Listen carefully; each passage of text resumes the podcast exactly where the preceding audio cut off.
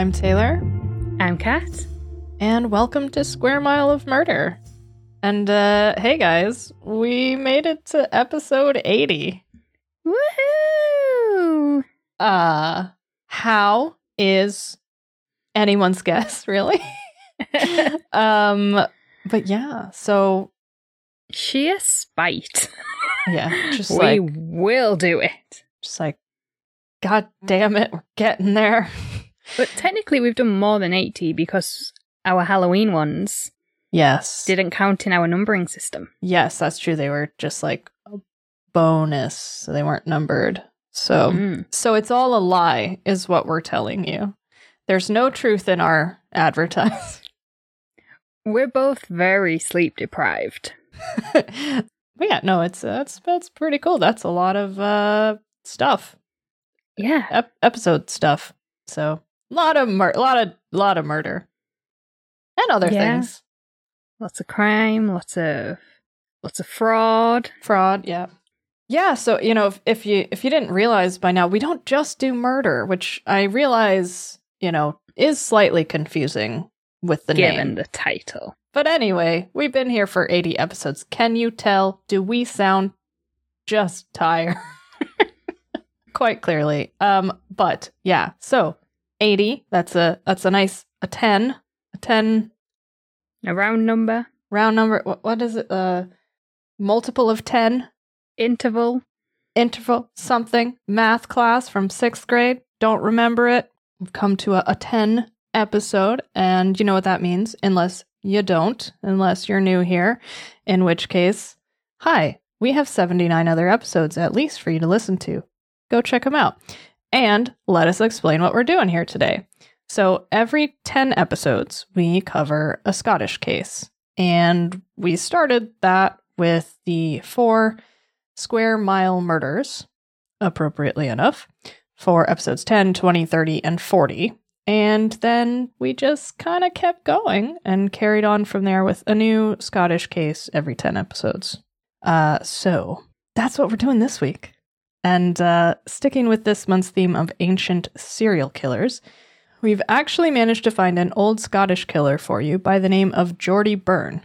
So let's get right to it.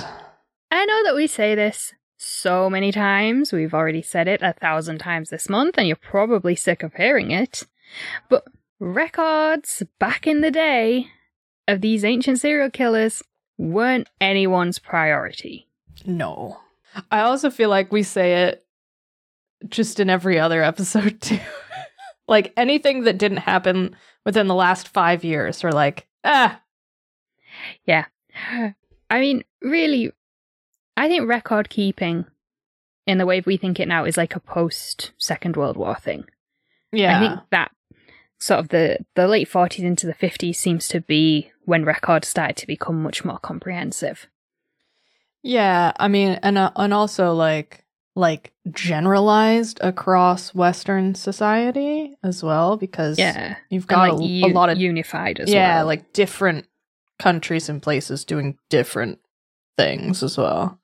Yeah, but because we're on ancient serial killers this month, we're going back way further than that.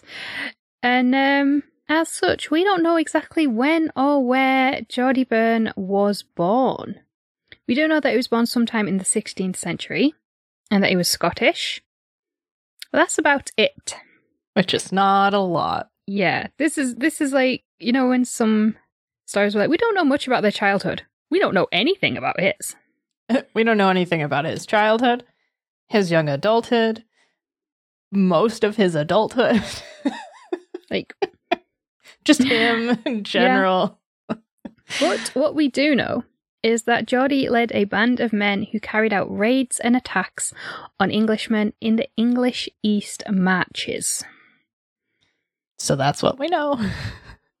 um, so the English marches were an area to the south of the Anglo Scottish border, uh, and the Scottish marches were the area to the north. Uh, now, march comes from the Old English word for border, so that kind of makes sense. Which Uh, actually comes from an old French word before that. Oh, well, of course. Mm. Sacre bleu. Yeah. Um, So the marches were used as a sort of buffer zone between Scotland and England in medieval times before the Acts of the Union unified the two countries in 1707. Uh, each country had an east, west, and middle march. Oh, is that where that phrase comes from? All the marches on both sides of the border were characterized by violence, with attacks and cross border raids being a pretty regular thing. The marches are now known as the Borders, and what was the English East March is now the northeastern part of the county of Northumbria and includes the town of Berwick upon Tweed, which was an important border town fought over for centuries and is currently on the English side.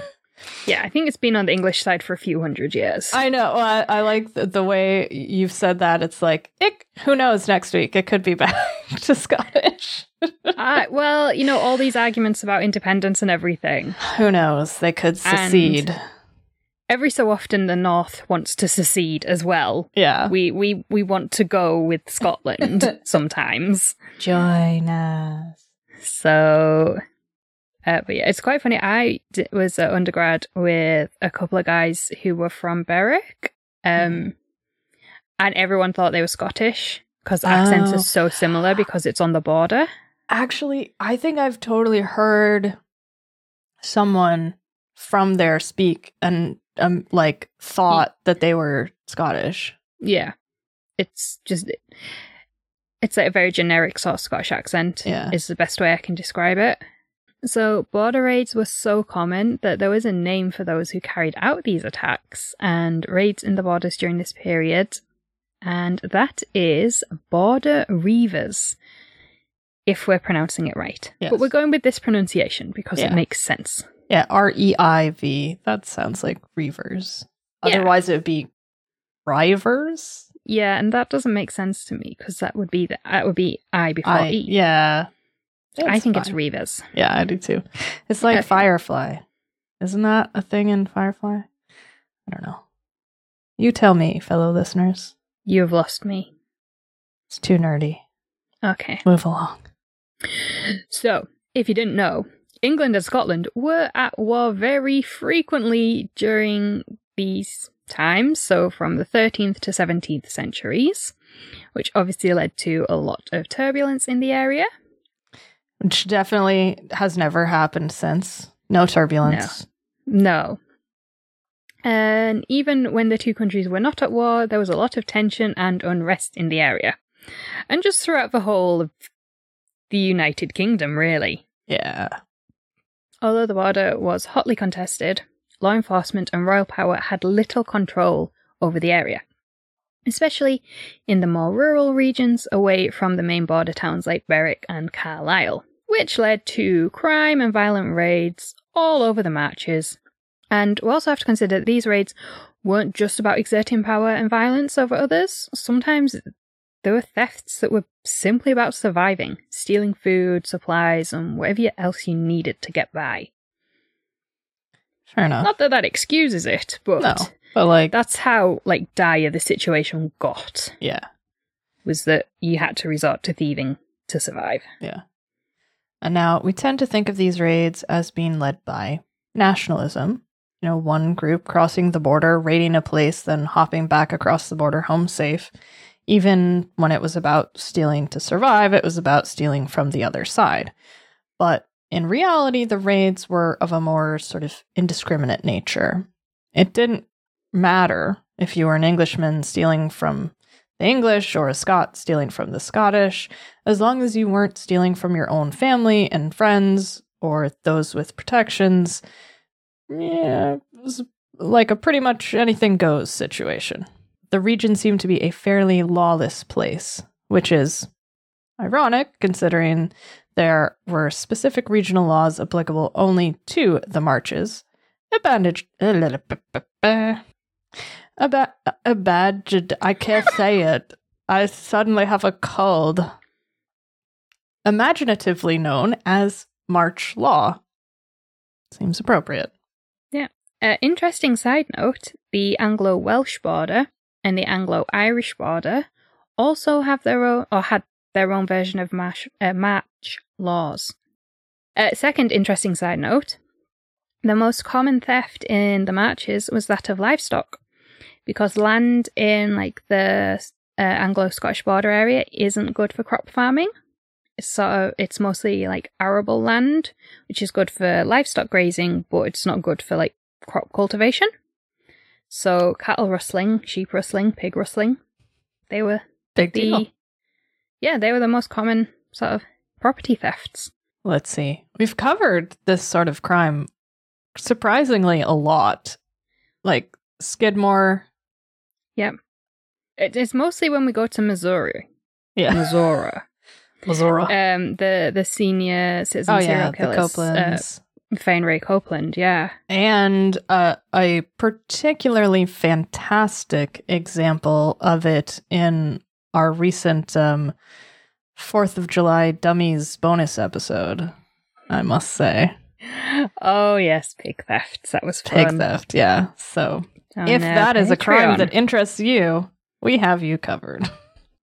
uh, livestock theft, that was the uh, most common, and keep it in mind because uh, it will become important soon. It always does. It always does. There's always a reason to our tangents. I mean, there's sometimes a reason for it. Let them think that we've got everything covered. okay, okay, okay. Don't let anyone know that we're just hot messes. I mean, I think 80 episodes in, if they haven't figured that out by now, then like they haven't been paying attention. So Yeah. But we Yeah, la- we're, we're glad you're here. when we get to when we get to 100. There will be a quiz. oh God, I'm gonna have to prepare. Not for you. Oh, good. Well, then uh, that's fine. It'll be really hard then, since I don't have to take it. Um, yeah. So the laws were essentially an agreement between the two countries to prosecute those who carried out cross border raids and recover the stolen property. Um, and they were enforced by the wardens of the marches. Each of the marches had their own warden who oversaw the region, and they answered to the Lord Warden, who was in charge of the entire border region. March laws were only in effect during peacetime uh, because they required cross border cooperation. And if you were trying to conquer or annex parts of another country, I mean, that's not really going to put them in the mood to cooperate. Go figure. Yeah. Like, okay, well we've we've got this side of your border now, but you need to help us out. Yeah, yeah. It's like, um, nah, no thanks.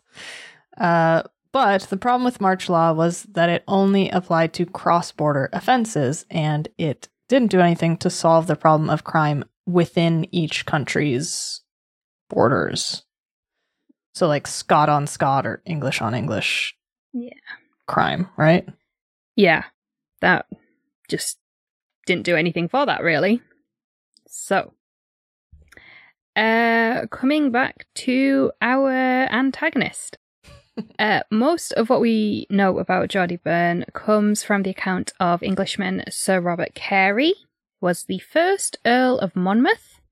He was also the Lord Warden of the Marshes, who oversaw all the wardens on the English side of the border, as well as holding various positions of uh, Warden of the Middle March and Warden of the East March at various times in the 1590s. Tensions in the border territories and raids being carried out by border reivers were at their height throughout the late 16th century and into the 17th century, before we finally get to the Acts of the Union at the beginning of the 18th century. And uh, Carey is credited with helping ease tension in the marches, as well as helping to reduce crime and influence uh, of the border reivers in the area.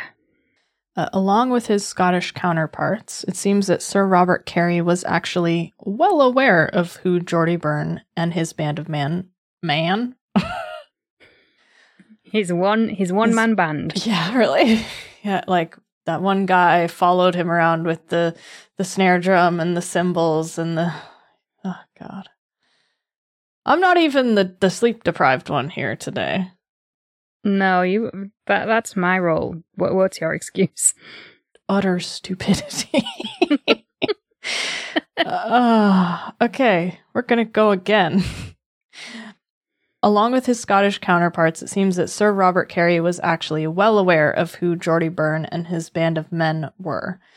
and what he had been up to in the marches in the late 1590s. However, Carey, it seems, didn't get on well with some of his Scottish counterparts, especially Robert Kerr, 1st Earl of Roxburgh, who was appointed Warden of the Middlemarch in 1594. Uh, the pair had a series of long running disputes throughout their tenure in the marches.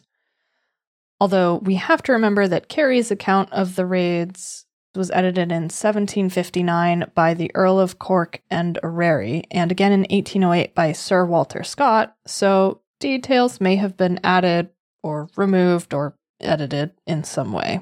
Geordie Byrne had earned himself a reputation for traveling across the border from Scotland under the cover of darkness and stealing livestock.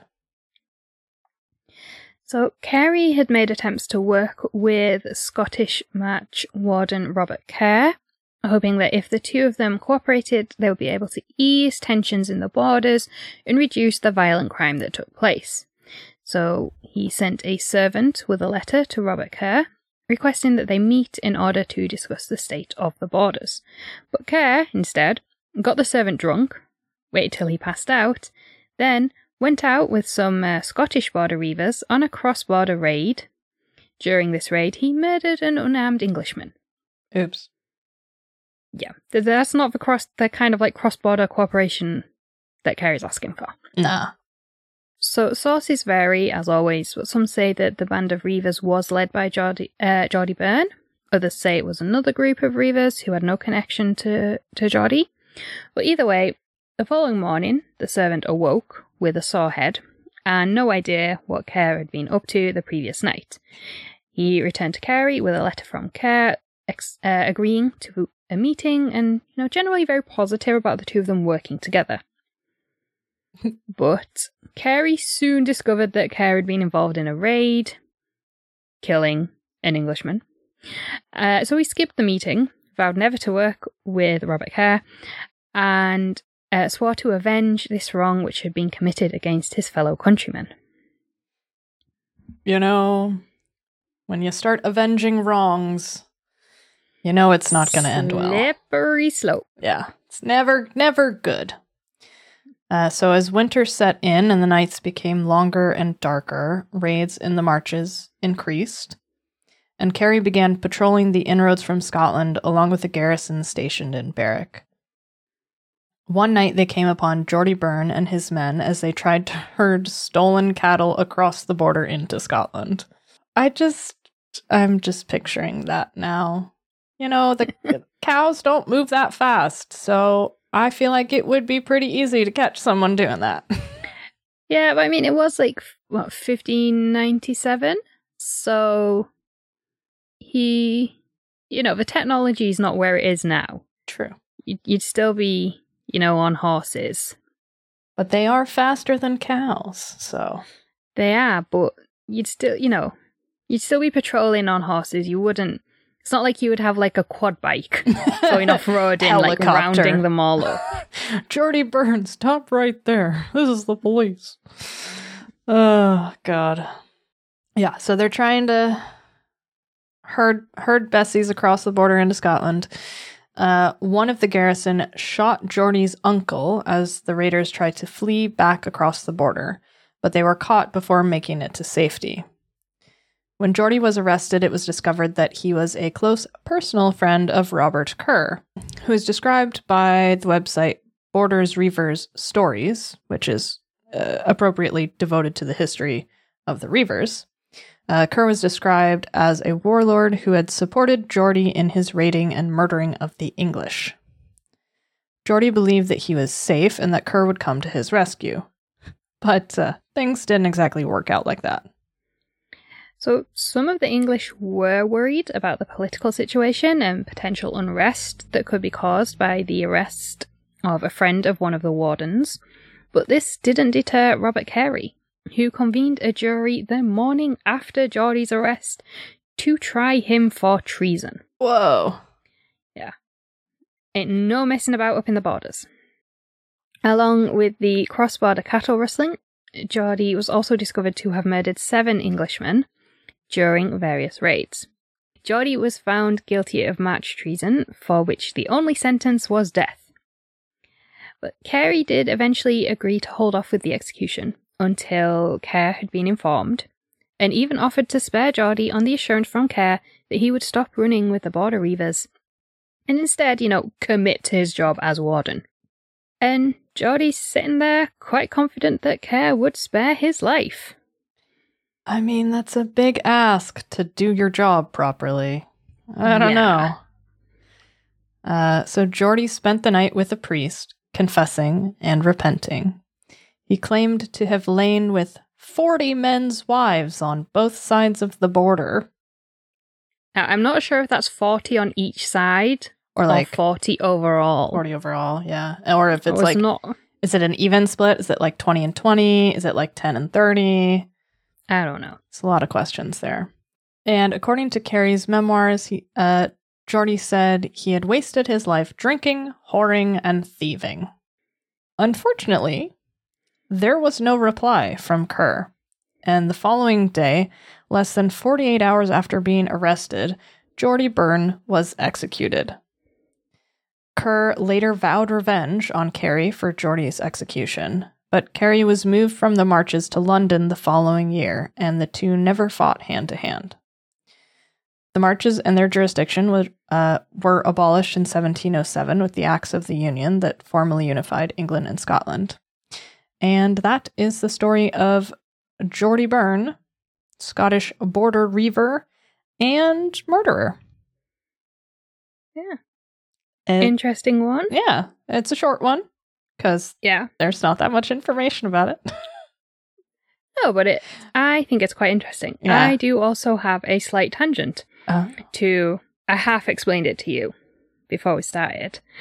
So, um, so Geordies are people from Newcastle in the northeast of England. So when I started doing the research for this, I couldn't find anywhere that said that Geordie Byrne was Scottish. yeah. All I could find was that he was in the English borders.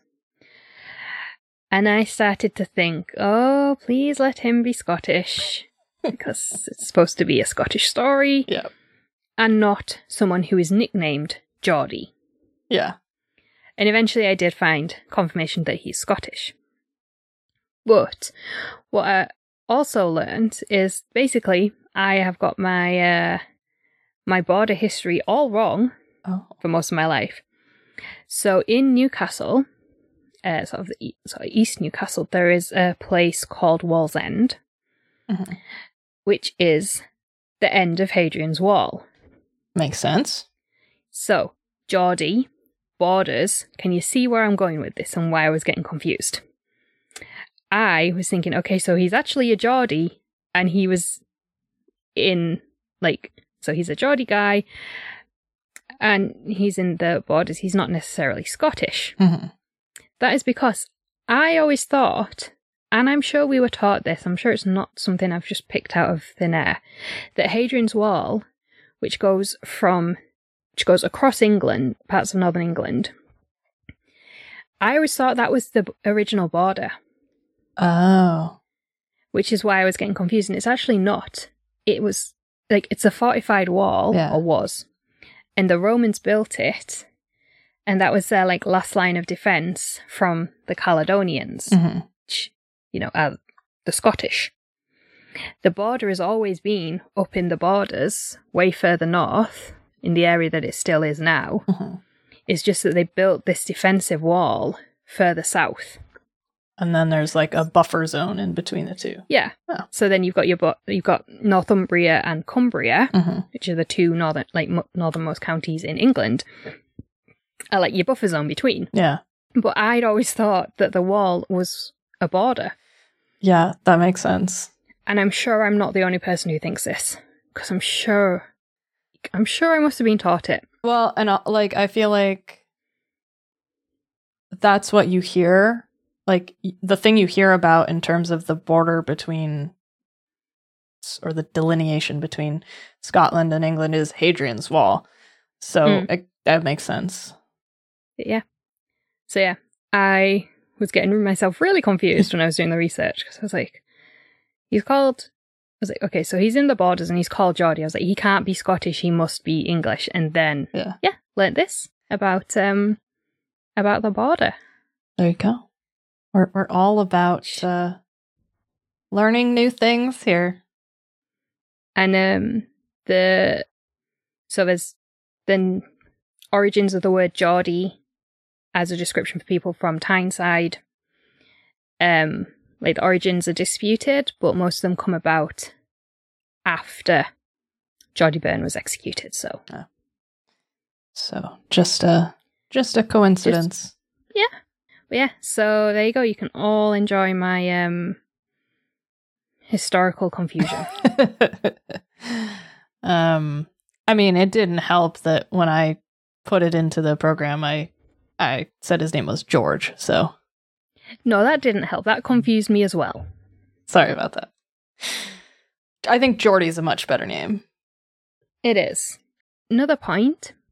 There's a lot of statues and tributes to the border reavers in towns and cities on both sides of the border. That's interesting. So Galashiels, which is in uh, Scotland, and Carlisle, which is in England, uh, two of the sort of most prominent examples. They've got statues of the reavers just kicking about the town centre. Oh, that's really interesting considering Yeah. sort of how There, there was another role of the reavers as um, soldiers mm, during wartime. that makes sense. So I am going to assume it's more to do with that than it is to do with the the raids. Yeah. But Possibly. no, I I find that quite interesting, especially at a time when the idea of statues and who we should have as what statues we should have and who we should celebrate is like a really hotly contested issue. Yeah. Has been for the last year. Yeah. So, So- uh, it is interesting because it's, I mean, usually the, the things or the people that get memorialized in statues are seen to be rightly or wrongly by history as like the victor, the good guy, the, and not just like a band of weirdos who sometimes fight, but sometimes thieve. Yeah. I'm also sure that some of these raids that uh, the Reavers went on brought much needed supplies, food, Yeah. livestock into either side. You know, it may have been ill begotten, but it also, like we said before, helped people survive. So they were probably idolized for that. Tentatively compare that to like um Pablo Escobar. He if Narcos is to be believed, is still um like celebrated as like a folk hero in especially in like the uh the bar- is it barrios favelas like the the poor Yeah. neighborhoods in in Medellin Yeah. because he gave them money he helped them survive he opened up various things in the community Yeah. He killed a fuck ton of people. Yeah. and it's all blood money. But still. I i again i think it's interesting because it's like the the main information about this guy comes it comes from Carey's account doesn't it? Yes. Yeah. So not only is Geordie Burns' story basically written and told by the guy who executed him, Mm. like it's told by a, a guy in power in an opposing country. Um, uh, so I don't know. It's it's interesting. It's like what what other if they survived, what other information about him would be out there? yeah Because who knows? And also, like you said, that the uh, Carey's recollections had been yeah they've been edited, Edited twice and and yeah, and republished. hundreds of years after he uh after this event Yeah. So like they could have just said whatever, basically. Yeah. Whatever they wanted. So who knows? Maybe it wasn't cattle. Maybe it was ferrets. Ferrets are pretty fast though. They wouldn't have had an issue with the with the border Yeah, patrol but you, there. could, you couldn't herd ferrets. I don't know. You could get them across the border, but you wouldn't find them again. I mean, yeah, whatever. They'd be like, nope, I'm out of here. Haven't you heard of the wild ferret problem in Scotland? But um, I mean, you could even look at it in comparison to Sawney Bean, Oh which we know is propaganda, Propaganda. by the English against the Scots. yeah, absolutely. um, which came about after the Acts of the Union. Yeah. So, in the editing and rewriting of this story, it could have been done for propaganda purposes Yeah, to make the Scots look bad Yeah. because the English like doing that. you know, it's really interesting that you bring that up because I feel like every episode that we've done this month, we've mentioned Sawney Bean because it's wow. it's the thing and it i think what what what it comes down to is with a lot of these ancient quote unquote ancient cases is that they're all kind of a lesser version of that um propaganda Hmm. like they've all been twisted over time they've all been changed over time where like Sawney Bean is the most extreme example like there surely was highwaymen who you know patrolled by the the sea in it was like Ayrshire or something right yeah, central sort of west coast of Scotland. Yeah, like sure, but they probably weren't incestuous cave dwelling cannibals. Like, No. so that's like the extreme. And then you have like Elizabeth Bathory, who, you know, probably killed some of her staff Hmm. and uh, some people, but maybe wasn't, you know, bathing in the blood of virgins or whatever it may be. So, like, Yeah, and probably didn't kill 650. I've no doubt she killed some. Plenty, but I don't think she killed that many. Yeah, exactly. And like, but yeah, it's just like, I think if nothing else, this has shown us that history contorts. And Hmm. as things get, or at least in the past, I don't know how this is going to change with the digital age, but that's a whole nother issue. Like, as things were written down versus passed along orally, like, they just uh, details get missed or details get changed or someone is like well that doesn't make a good story. Let's add some cannibals in there. So it's interesting. But on the other side of that, in sort of the age of alternative facts and disinformation, we don't know. His, like you say, history is always written by the victors. yeah. And sure, people can reclaim the history through like very painstaking research. It can be reclaimed. yeah But we don't know what that's going to look like in 100 years because look at what is going like look at what's happened th- this this week in in the Middle East. yeah did you hear about the thing where 20 people uh seized edinburgh castle yesterday I did. based on the magna carta The Magna Carta does not apply. Firstly, it does not apply Yep. anymore. It applied for less than 100 years. And secondly, it never applied to common folk. It applied to the up. It applied to the landed gentry. it applied to like literally 25 people yeah. and It's, but they they seized the castle to take it back for the people because the Scottish government was being run by a band of pedophiles. Also, sorry, the, the most important part of that, the Magna Carta is it was 800 years ago. That was before the Acts of the Union. The Magna Carta applied in England, not Scotland. Yeah. And also, I was reading something. It's like it. It never. The article that they were quoting was never actually made into a law. So, even if Mm. it did apply to this group of people that they're saying it does, it wouldn't apply anyway because it was never a law. Yeah. So I think they are going to remember be remembered as the fools, yeah. but we don't know what is going to happen in Afghanistan. So we don't know what history is going to look like in 100 years Yeah.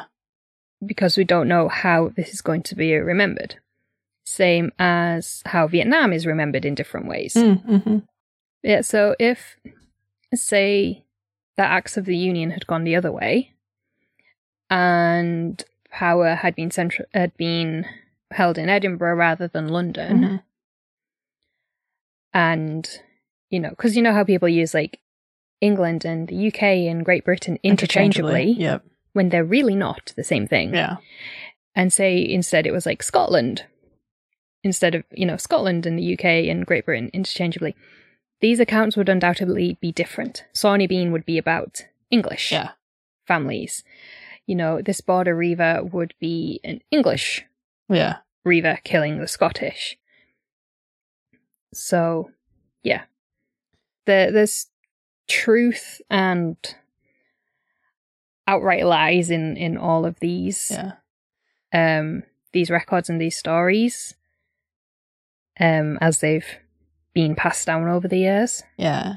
And I think I have lost the train of this conversation. I think that the important thing also to remember with a lot of these stories and like quote unquote historical accounts is that you know, nobody was watching Netflix back in the day. This was entertainment. Reading these things, Yeah. some of them being performed like in in public, you know, sort of recited like Mm. this kind of these these grains of historical truth that then get turned into folklore was television was you know theater and and and film and everything so like just as you know what uh, something that we've looked at wind river it's not a Mm, real story but it's based on real stories yeah. so if you think about that, yeah, it kind of makes Mhm. sense that the facts are all a little bit loosey goosey in some of these. yeah, because they've all had their own director's cut, Yeah, exactly. depending who is telling the story. Yeah. So, yeah, something to think about. But no, I think it's it's uh it's been a very enlightening month looking at some of these Yeah. for me cuz like I when we came across this topic, I was like, okay, we're just I'm going to google some ancient serial killers and see what pops up and we've either programmed in we've either covered this month most of the ones that f- we first sort of listed down or we're going to cover them later but like Yeah. they're definitely more than you think some of them are Yeah. fucking crazy and yeah i don't know people have been terrible to each other for centuries is that the moral of this story I think it is because my sort of my interest in it as a sort of subject came from like we talk about Jack the Ripper as the first serial killer ever, and he wasn't. wasn't. You know, even in just the years, the few years leading up to uh, his crimes, there were people all over England, you know, killing anyone in sight with, you know, strychnine or cyanide for insurance money. yeah yeah I, I I understand, like, obviously the concept of him as the first serial killer because of, like, the media frenzy that surrounded it, but I was Yeah. also, like, really interested in, like, there's so many well known cases and less known cases yes before that. Yeah. Yeah. And I think that, like, I think part of that is because they still don't know who did it. Yeah, I mean, that's the, the lasting, Yeah. that's the enduring factor of, of Jack the Ripper is everyone wants to solve this mystery. Yeah. Whereas, like, well, and also at at the point in time that that happened in like the 1880s, right? Um, Yeah.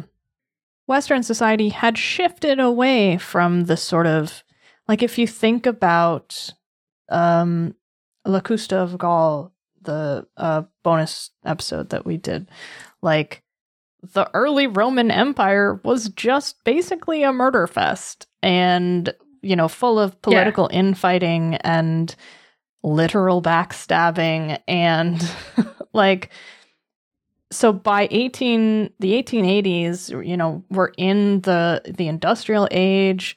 We've moved away from like literally killing your enemies to gain from power. Literally, literally having an apothecary on retainer to poison your enemies. Yeah. So like it's more about it's more about social power instead of like oh that guy he has he has the title I want.